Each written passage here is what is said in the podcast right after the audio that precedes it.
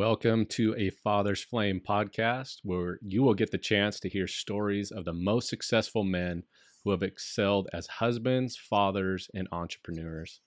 You will learn wise and proven principles during these simple conversations that are geared towards the core four categories of a successful man. That's faith, family, finances, and fitness. My name is Jeff Short. I'm a follower of Jesus for twenty-one years. I've been married for fourteen years to my lovely wife, and we have five amazing children. I am a firefighter by trade and entrepreneur at heart.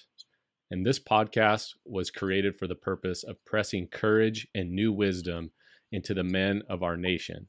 Families need strong fathers in these trying times, and our nation needs diligent men to lead. So today, on episode one, I'm excited to introduce Dale Gibbons, who I have had the honor to learn from this past year. Dale is the founder of Business Breakthrough Advisors. He has built three seven-figure businesses and has dedicated his career to helping others grow profitable and fulfilling companies. He is the author of the ninety-Minute Business Breakthrough, where he shares eight strategies that will generate one hundred thousand dollars or more in new profits without spending more on advertising. Dale is also the creator of the Leadership Selling Method, a proven model for building trust and winning more customers in an increasingly increasingly skeptical world. All right, welcome, Dale. Hey, Jeff. Hey, thanks for being with us here today. Oh, it's good to see you. I'm so glad to be, number one, your inaugural interview here. That's awesome. Yeah, that's episode one. We're really hoping to make an impact in many families, really, um, but focusing on the fathers, because, you know, when there's strong men, you know, there's good families, really. And I think it'll be the right heartbeat of our nation is having good, good uh, men. For sure. For sure. The statistics tend to point us in that direction for sure. We need to, we need to, we need to do exactly that. Well, Dale, I've had just the privilege of working with you ever since I met you. Just something stood out about you, and that's why, you know, we connected. And so uh, I want to just kind of dive into this. My first uh, thing to get started is, do you, are you a hot sauce guy? Am I a hot sauce guy? Well, that's a good question. Not really. I'm not a hot sauce guy. My boys are. Okay. Well, in the fire service, like we're always doing, it seems like hot sauce challenges. So you got to like yeah. try the hottest stuff that burns your mouth. And yeah. Anyways. Okay. Well, moving on. I ha- I'm not a hot sauce guy. I have walked on, uh, I have walked barefoot on coals, hot coals before. So I don't know. That, How was maybe... that experience? Uh, it was phenomenal, actually. It was something I thought I would never do or have the capacity or capability to do, but I did it, and it was just unbelievable. Is that a Tony um, Robbins so, event? No, it wasn't at a Tony Robbins event. It was at a different, uh, it was at a different opportunity, but it was still uh, very fantastic. It was a much smaller group. There's probably only about thirty of us or so.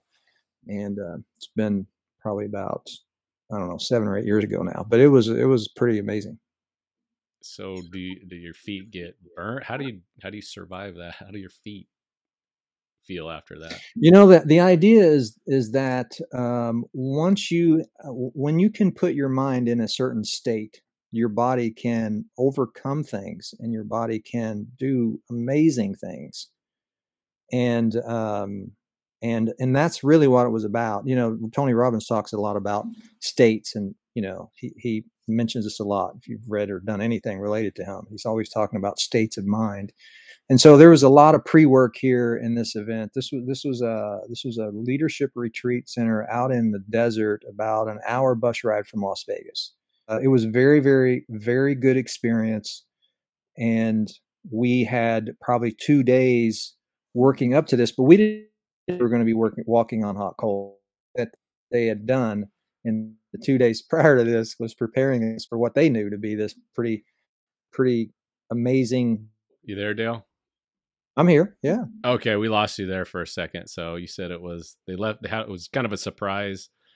That would be uh, definitely a surprise that to be doing. Yeah. That. We didn't know. We didn't know that's what it was going to be. It was an event. we were being, that we knew we were going to experience, but we yeah, didn't know awesome. It was going to be that. And uh, it was cool. So you did go to the higher mental level or to accomplish that. So good job.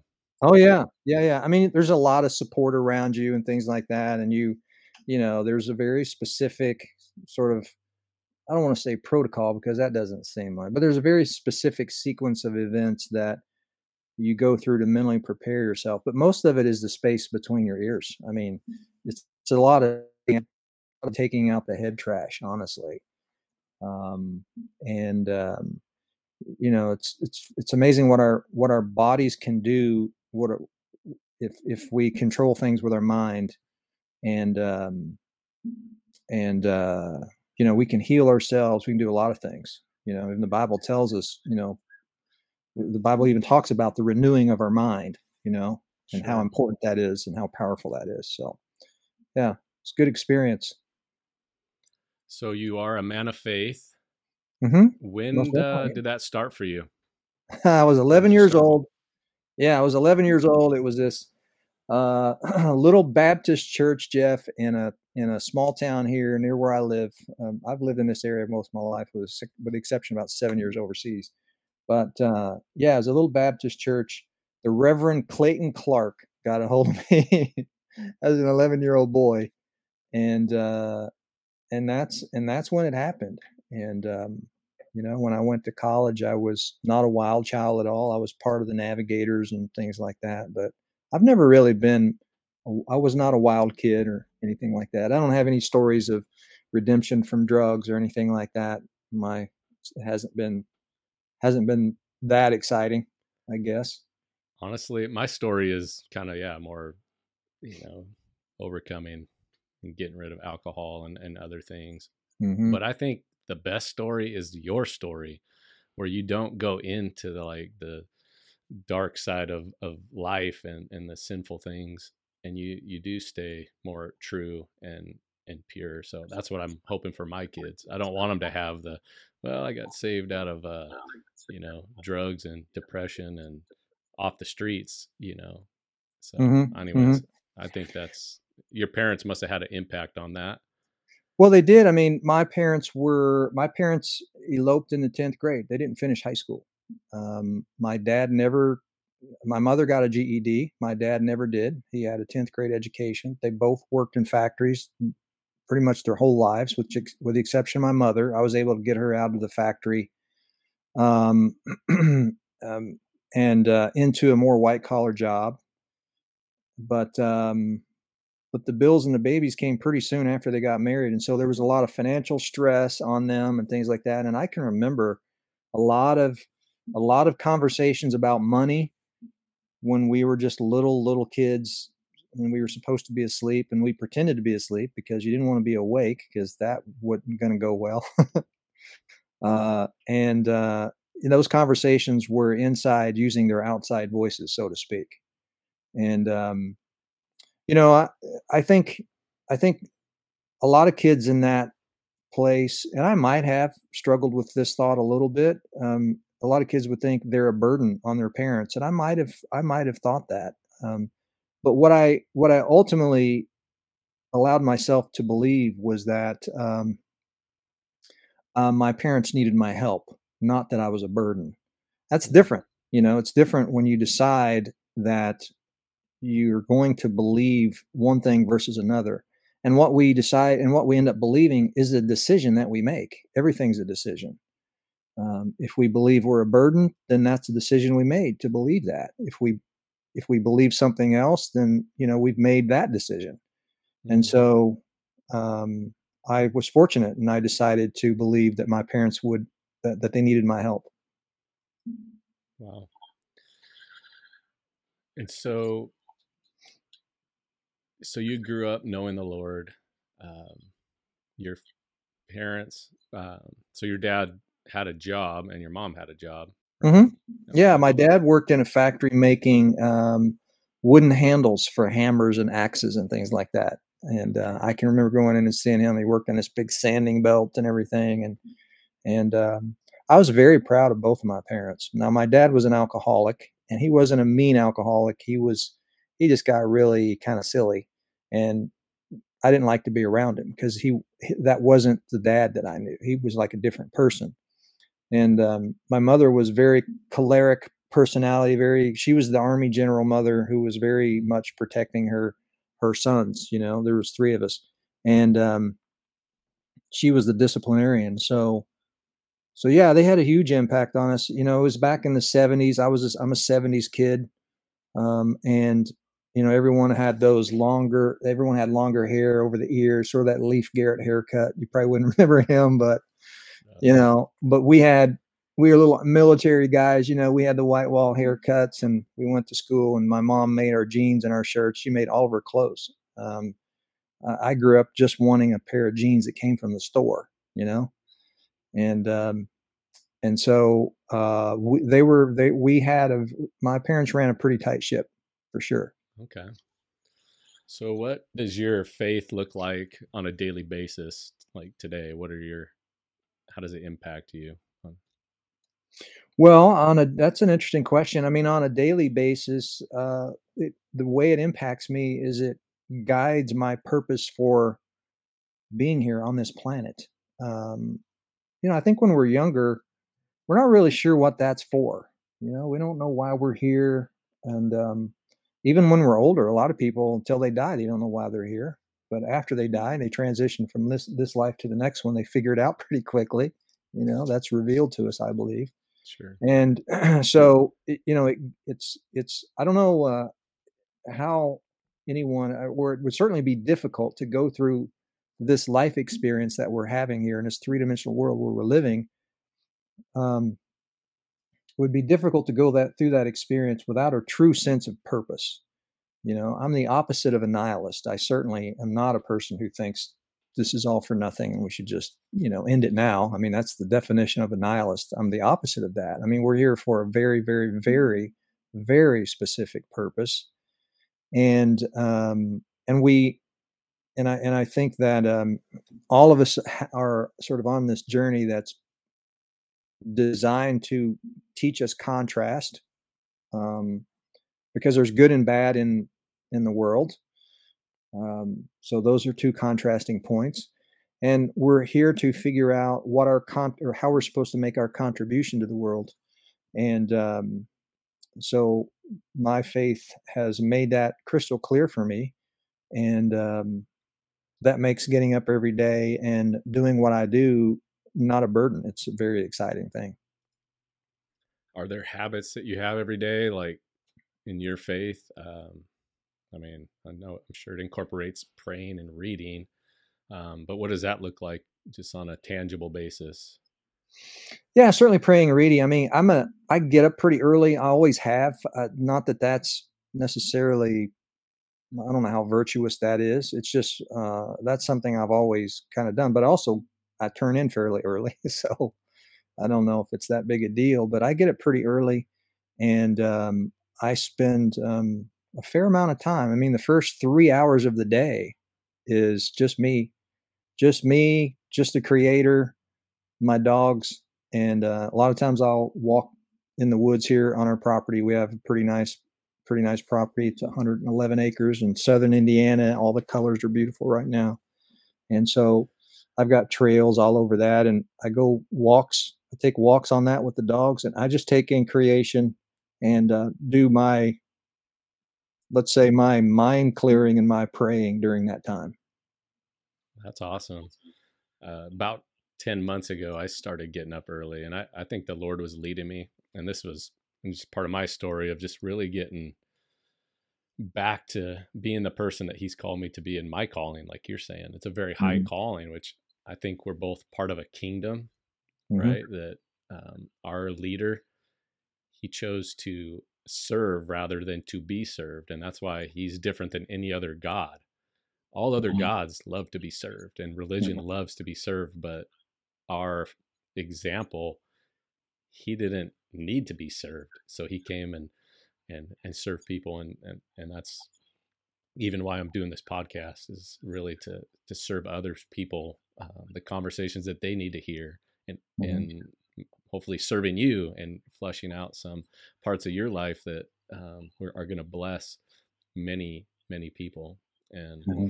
so, but the morning thing, I'd heard this before that uh, it's kind of like the manna that went out in the morning that fed Israel. That's like mm-hmm. angels' food. And it was mm-hmm. only there in the morning.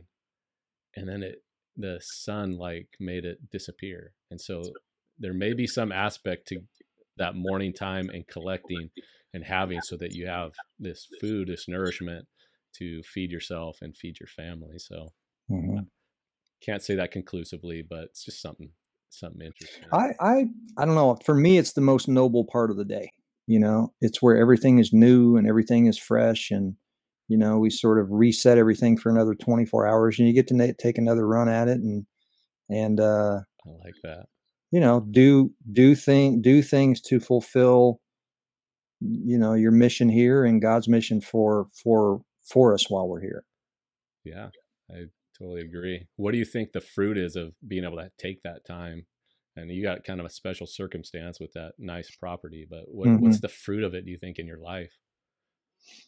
You know, it's a blessing for sure. The fruit of it is first. The first thing that comes to mind, Jeff, really is just uh, is, is clarity, because we have so much coming at us. I mean, we have so many inputs. You know, this digital society, this digital world we live in. If you think about, you know, just a hundred years ago, and in and in the historical timeline is just a blip. I mean, like a blip of a blip of time. But a hundred years ago, what it would have been eight, uh, nineteen twenty-two. two hundred years ago, it would have been eighteen twenty. I mean, the world was so different then. Even in the nineties, we didn't have cell phones. Just just a couple just a couple decades ago. It was just a while back. I mean, I grew up in the peak of my career, or at least the early part of my career. We didn't have cell phones. You had to pull over and find a payphone and stand there in the freezing cold and put quarters in the darn thing. And so that seems archaic to most people now. But I remember it like it was just a minute ago. And, um, but we have so much technology and we have so many inputs that we just need to have some time where we're as close to, close to the dirt, the earth, as we possibly can be. And, um, and take away all of those stimulus, you know, those, those stimulating things, and just focus on, just focus on the creation around us. You know, we've all had the, I think, at least I know I have, um, we've had these experiences where, I don't know what you would call these. I think there's a term for it. But we've had these, we've had these experiences where, you know, maybe we've had a brush with death. You know, you had, you're on a motorcycle and you just narrowly escaped a eighteen wheeler. And if timing had been a nanosecond, you would have been dead, you know? And all of a sudden the reality of that just sort of, and the weight of it just sort of comes down on you, and And everything else that you've been worried about or thinking about or concerned about, it just poof, it just disappears. And you're so alive and in the moment right right there that um, you're not distracted, and you have complete clarity about who you are, and and you you feel and sense the awe and the awesomeness of the world we live in and the creation that we're a part of. But then it only lasts a few moments, and then all of a sudden someone honks their horn or horn or the phone rings or whatever, and then you're thrust back into that flow of of you know everyday life again. But I so I think going to those places, take a walk in a park or or you know anything like that, put your phone away and your computer away. I think it helps us to get closer to that, and you can even recreate it if you practice it and focus on it a little bit. Yeah. That's- That sounds so true. I know there's something you said that it kind of, something I've been thinking about is, why do things or experiences, like, they're kind of fleeting, like you just said. So like the moments of bliss or clarity, um, I don't know. I, I've experienced that as you were telling me, telling that mm-hmm. story. Mm-hmm. I've definitely experienced that, and it's, it's fleeting. But you're kind of saying that at least you're, I don't know, in the mornings, able to go on a walk and just get back to clarity. And it's not high mountain peak moments in life, but it's just a good reset every morning. Yeah. You know, I, I, um, I'm an amateur meditator. I mean, the amateur of amateur meditators. Um, you know, through through prayer and meditation, both. Now they're they're different, um, and they are both both very beneficial and very powerful. Um, but I grew up only knowing and thinking about just just prayer, which is, you know, a conversation with with our Creator. And um, but meditation is different. It's just completely being quiet and in the presence of our Creator. It's not having a conversation. It's being quiet and being in the presence of, and even, and and that then sort of brings on this uh, this feeling of awe that you get whenever you do have that brush with death, because those brushes with death, maybe those are divinely orchestrated, maybe they're not, but well, they are. Th- I believe they are. I choose. I choose to believe those are divinely orchestrated events, yeah. And they're designed. They have a purpose for us, and um, they certainly get our attention. You know, and maybe if nothing else, that's what it does, and it reminds us of how fragile living is, how fragile our life is, how temporary this assignment is that we're on here, and um, you know, and how how important it is to focus on the right things. Um, And, you know, my favorite verse in the Bible is, what is it, Philippians four eight, where you're focusing all things that are good and praiseworthy and, and things like that. You know, I was I was just on um, LinkedIn right before hopping on, you know, this interview here with you. And I, I happened to see a post about a young man who uh, took his life. And it was a picture of him in tears sitting in his car. And it was the last picture of him before he took his life. So, and And there was a description about he was twenty thousand dollars in debt, and there was these other these other things he was struggling with. But it seemed to be all financial. It wasn't like he was going through a divorce or anything. And, you know, I don't mean to make light of anything. I'm not. I certainly don't uh, don't intend to do that. But isn't it amazing how how we can allow our thought life to spiral out of control to the point where twenty thousand dollars in debt is worth taking your life. Now, I'm sure there's a whole lot more to that story, but that was all that was revealed. And so let's assume that's that's really it. Um, that's so tragic. It's tragic no matter what. Yeah. yeah. But um, it's so important that we're focusing on the right things. And that and that and that verse um, in Philippians is is to me the thing that I go back to when, you know, when my thinking and my head trash gets in the way. And I need to push it. I need to push it out of the way. Yeah. I like how you put that. I know we got head trash. I struggle with that.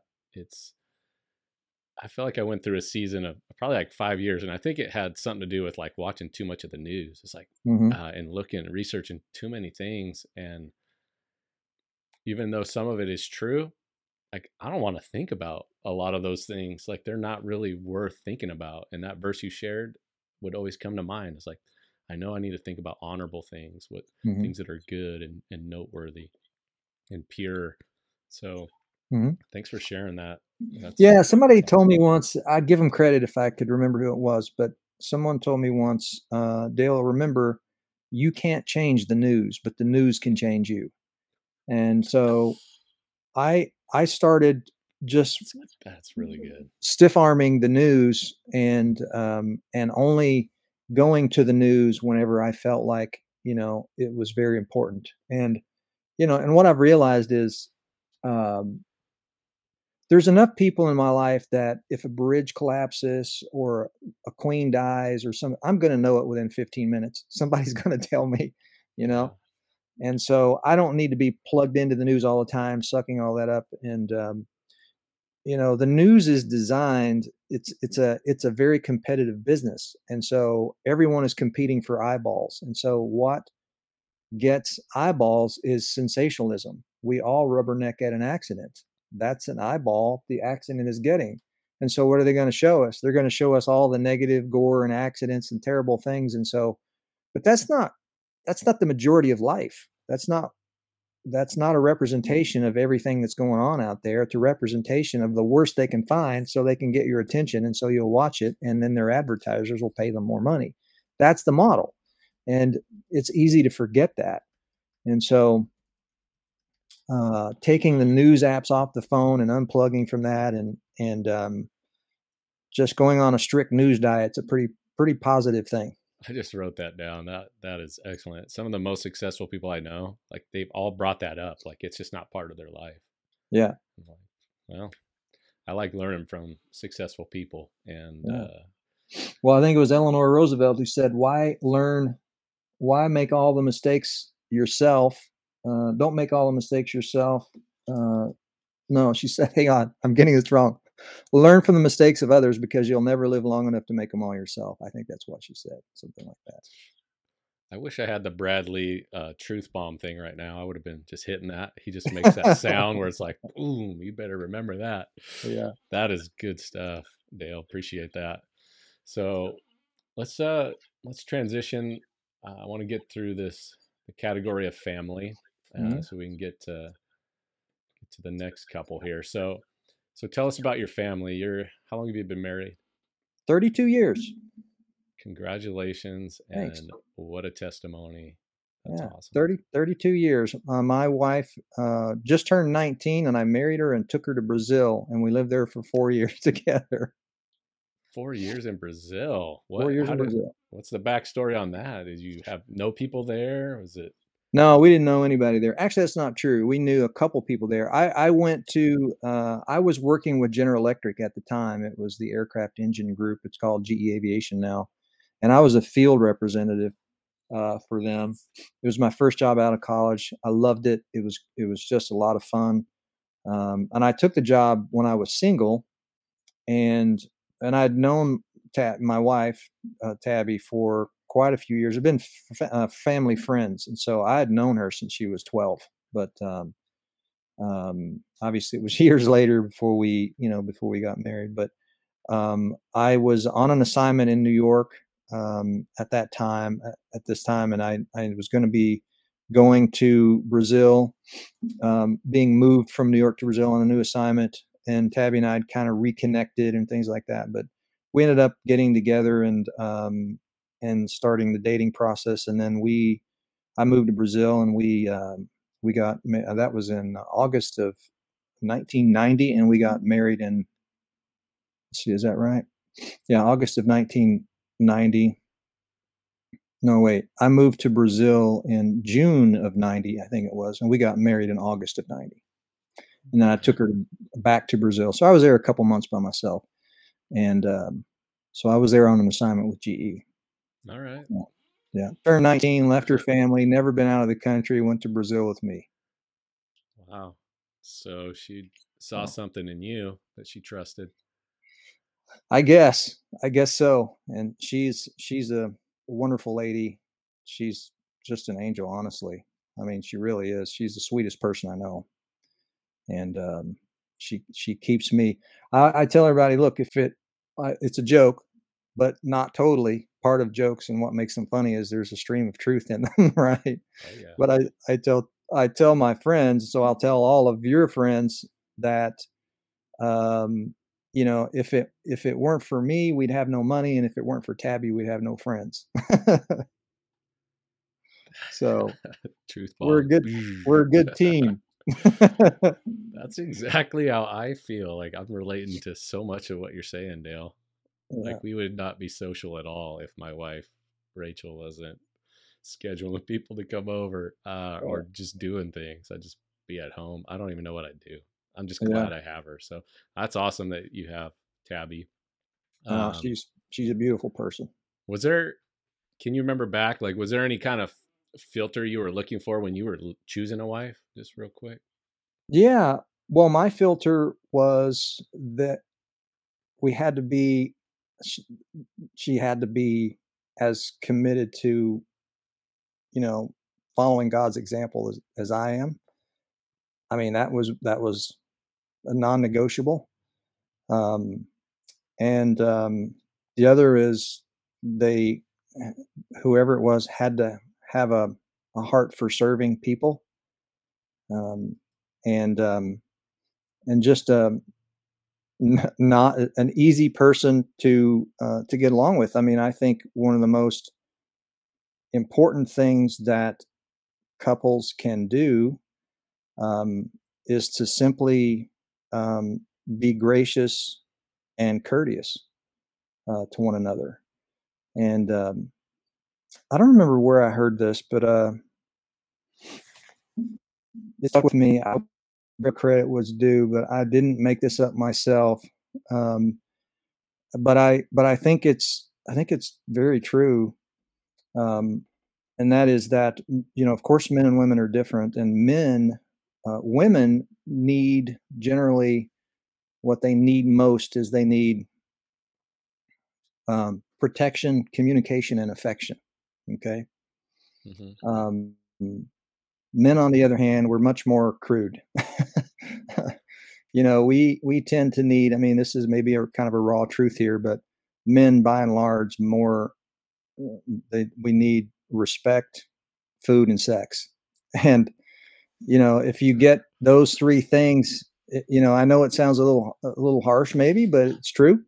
And, and, um, you know, that's a really important thing. And that's what I told my sons before they got married, is just remember, you know, these, the, that's it. Um, and as long as, as long as we, I think as long as we do it that way, marriages go a lot better. I know it's very traditional and, and things like that. And for a lot of people, that's just, you know, not something they like to hear, but we don't always like to hear the truth, you know? Well, there's things about the truth that are so good, is that if it is true, like our faith, uh, God does put design into like the world. And so for us to like find that design and be like, you know what, I wanted to do this, but really what works the best is this is how a guy thinks. This is what he needs. This is what he wants. Mm-hmm. Finding that and living in that just, it to me makes life easier. Uh, I know, I mean, it's difficult being married just in general, right? Because women just are wired differently. I'd say designed differently. Mm-hmm. Uh, we are designed differently. And so no, I, I appreciate you adding in that.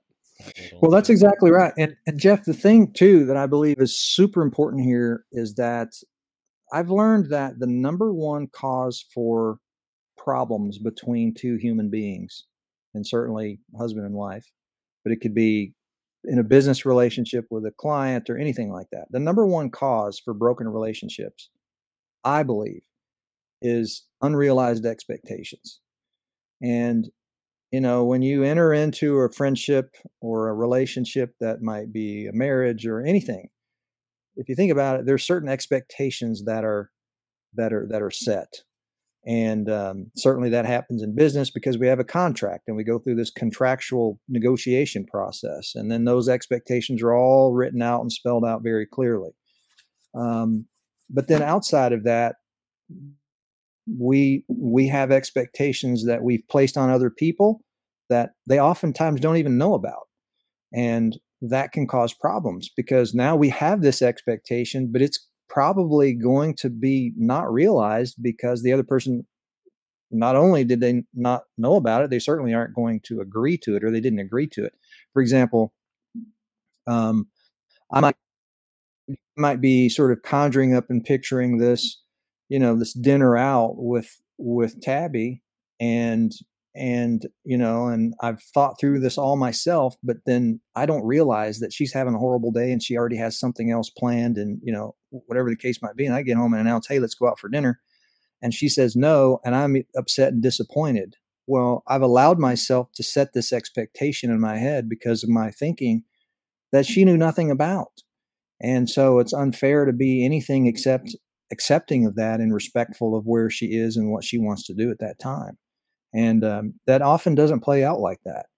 Um, but then sometimes we have expectations between people that we felt like we talked about it, we agreed about on it, and you know everything was fine, but maybe we didn't ask the right questions and look at it from different angles to make very, very clear that we do understand the expectation. Um, and then the other challenge is, is that over time, expectations drift apart. It's, you know, it's, it's just, um, the law of thermodynamics, right? The law of entropy. Things sort of just crumble unless they're managed very carefully, and expectations are one of those. Man, that's that's really good. Uh, so when I hear what you say, uh, I go back to kind of my firefighter training.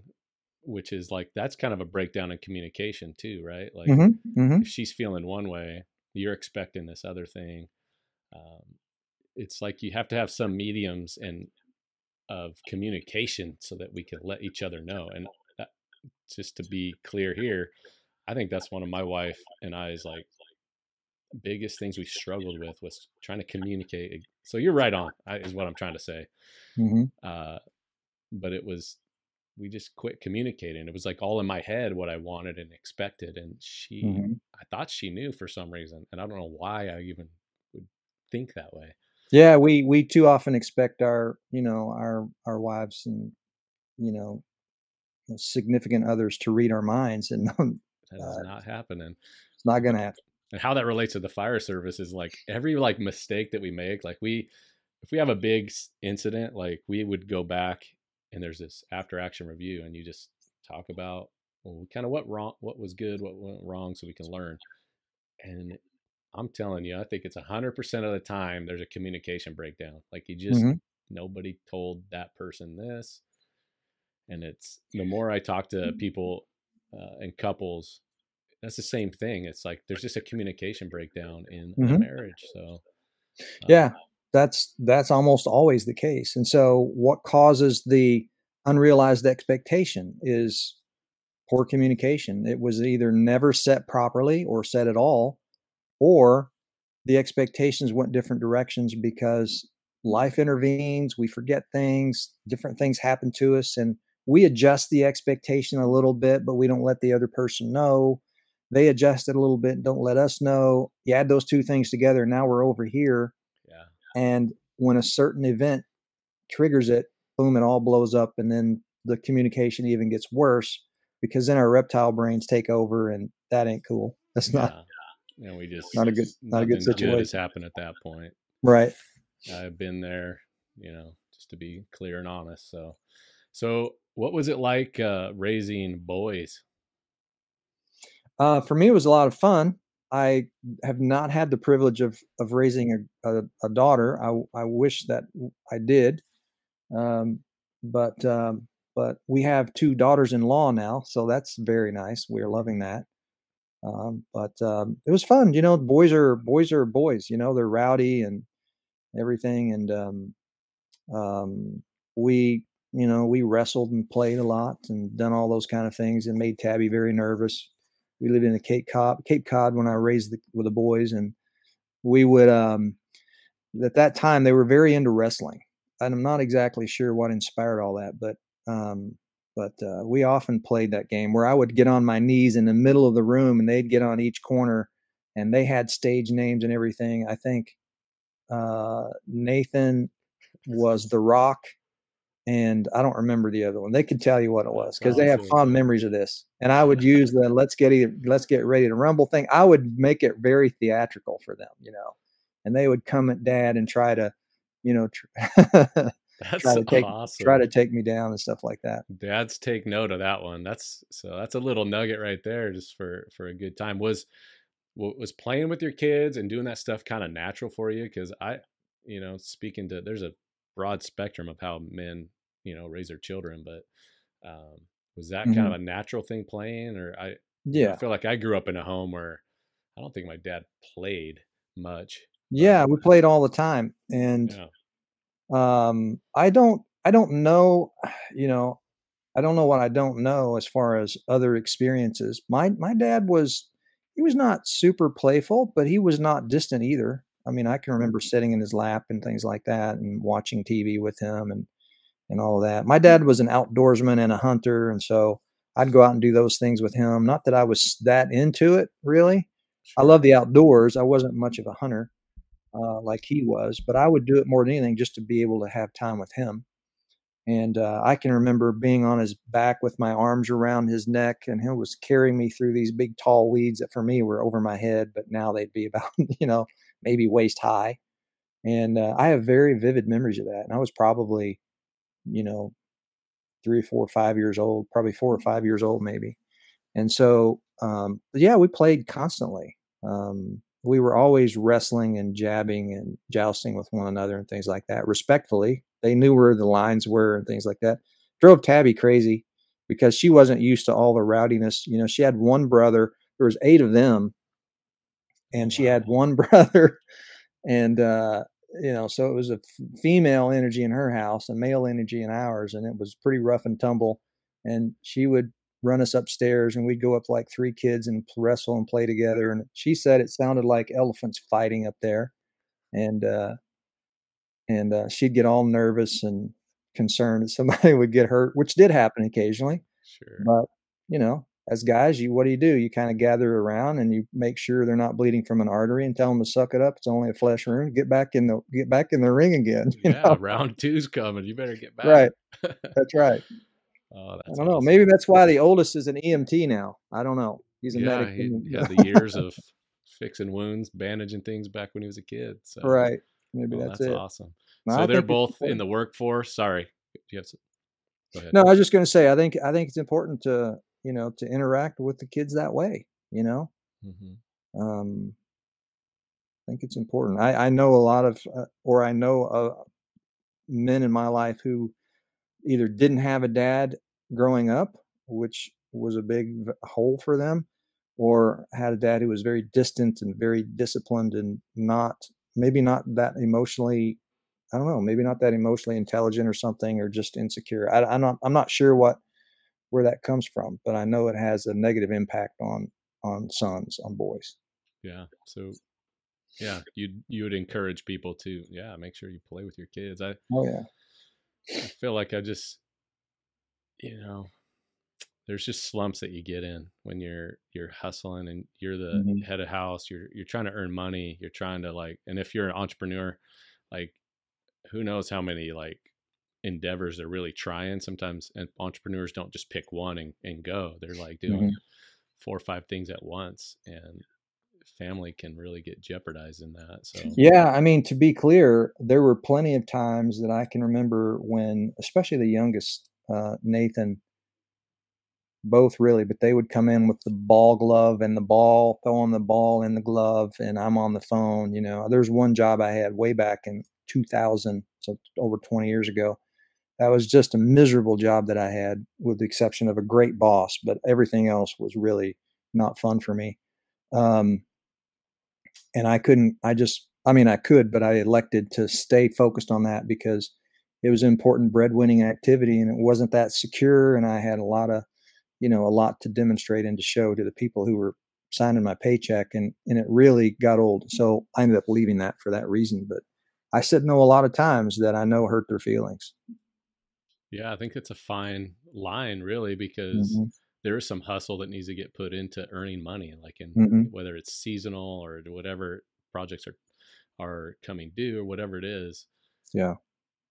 And holding on to consistent, good relationship with your kids. And, you know. Yeah. You know, one of the best things that I've read in a while, Jeff, is the book by Gary Keller called The One Thing. I think I've probably told you about it. Yeah. But I'll never forget. I'm probably not going to quote this exactly, but I'll, I'll never forget. The, the, the thing he wrote in the book was, um, when you're focused on the, a particular thing, like your work or a project or building a business or whatever it is, um, I'll try to get this right. What he said was, it's important that when you go out on the skinny branches on something like that, to make sure that you don't go so far out that you can't find your way back, and that you don't stay so long that there's nothing left for you when you do return. And that really was impactful for me to read that in that book. So I, I would encourage, I don't know Gary Keller. I've got no, you know, no skin in the game here to promote his book, but it is a great book. The One Thing. It's very good. Yeah. That just reminds me, like, something I just like to say is that, like, what if you were able to get so successful in business, like, but at the end you look back in twenty years and you don't have a family, like you're divorced, you're not, you're kind of estranged to your kids, or you're not close with them. Like, did you really win? Was that really worth it? Um, or you don't mm-hmm. have faith. There's just a lot of ways that we as men, I think we can lose in life. Like you, you lost, like you don't have the best, the best life. Like, um, you do want to maintain faith. You want to maintain the family that you have. And I mean, if you have to go through that circumstance, like, yeah, there's redemption, and you can do the best with the, you know, rest of your life, and, or if you have to get remarried. But still, I, I think that's what is that, that quote is kind of leaning towards, like, you don't want to yeah. get to the end and you don't have them. Yeah. Yeah, that's right. I, you know, I, I like nice things like anybody. Um, you know, I value that. I think it's, I think, I think it's great, but I don't value it as much as I do what I think is the most important thing outside of a relationship with God in this life, which is, um, they're the trust relationships we have with other people. That's the most valuable thing for me, because in the end, that's all you've got, all you have. I mean, if you've got, well, put it this way, if, if you got a call from the doctor and the doctor said, Jeff, Dale, you've got twenty-four hours to live, man, none of that stuff matters. I mean, all those projects and all those, you know, all those clients you're chasing and the job you're trying to get and all that kind of stuff. And suddenly it doesn't matter. What does matter are you, the people that you, who you love and who, and who love you. That's it. That's all that matters. You just want to be around them every minute that you can until your last minute. And so it's a pretty good litmus test, really. That's powerful. Really. That's really powerful. And, and in that twenty-four hours, what are you going to do? You're going to spend as much time with them, and you're going to talk about all the wonderful time you've had together. Yeah. That's it. Yeah. I'm going to make my relationships right and just stay right with my family. Yeah, that's it. And that's what you're going to focus on. Wow. I want to change gears again. That was, that was really powerful. Sure. Uh, there's a few things I'm going to just, just keep chewing on here, but uh, let's go into finances. Okay. Uh, where did you start? We might have to breeze through some of this, but where did you start earning a living? Like, I know you got married. Was it W two, or did you go right into small business? I think you obviously mentioned you had jobs, um, but what's been your journey from to get to where you are? Well, I like to think that I started earning a living when I was eleven years old, um, okay. because remember I told you I used to listen to my parents have these rough conversations about money, and uh, I chose to believe that I was not a burden, but they but that they could use my help. And I just want to, I just, I just want to, you know, really, I, I want to enforce the, the, the idea that choosing what you believe is so, it is the critical thing. And, um, and it's a choice. You get to choose what it is you're, you're going to believe. And, um, so I chose to believe that my parents would benefit from my help. I wasn't a burden. Um, and the way I could help them was to demonstrate um, different ways of earning money that they didn't know about.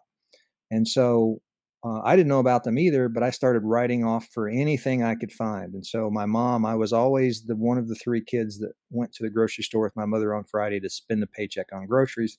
And so I started looking for those business opportunity magazines in the magazine rack. I didn't have the money to buy one, but I would sneak it in the cart, hoping my mom would pay for it. And she never did. But one day, the lady who was at the checkout, because they had to key everything in at that time, she saw that, and she just, you know, co- covered it um, herself. She paid for it herself. And um, I got it home, and I read everything, and I mailed off for everything I could. And so I started selling shoes where I could commission. And I also discovered that my mom, she worked in a ball cap factory, and she sewed the hats on the ball caps. Well, sometimes there were some imperfect imperfections, and so they'd get tossed in this big cardboard box. And uh, my mom would bring them home, and you know we'd we'd wear them. You know, we lived in farm country, so everybody wore a hat like that when I was a kid. But uh, the kids at school started asking me, "Hey, where'd you get that hat? Can you get me one?" So my mother could get those for twenty-five cents, and so I started buying those from my mom, and I was taking them to school and selling them for a dollar. So I, you know, I was making a pretty good margin there. And uh, I'll never forget the day I told my mom, "Hey, I don't need an allowance anymore." I'm because I, it's in my mind, I'm you know I'm helping them because they don't have to give me any money.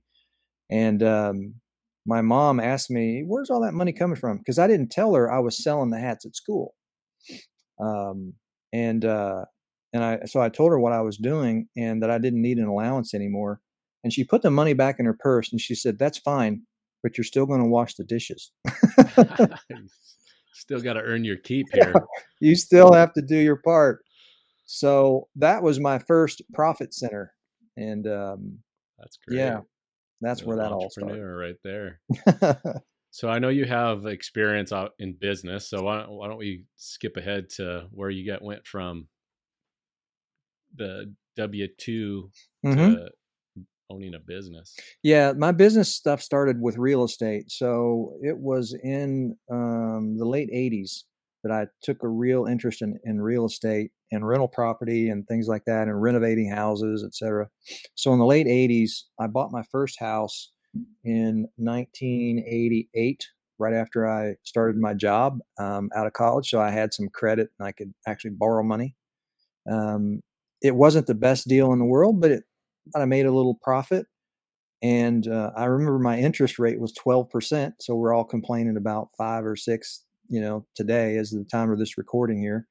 Um, but it was twelve percent interest back then. And I can remember, I can remember sixteen, seventeen percent interest on mortgages even. Um, so uh, I bought a house then, and I accumulated rental property and things like that. I did that all in parallel to my W two jobs, building my career.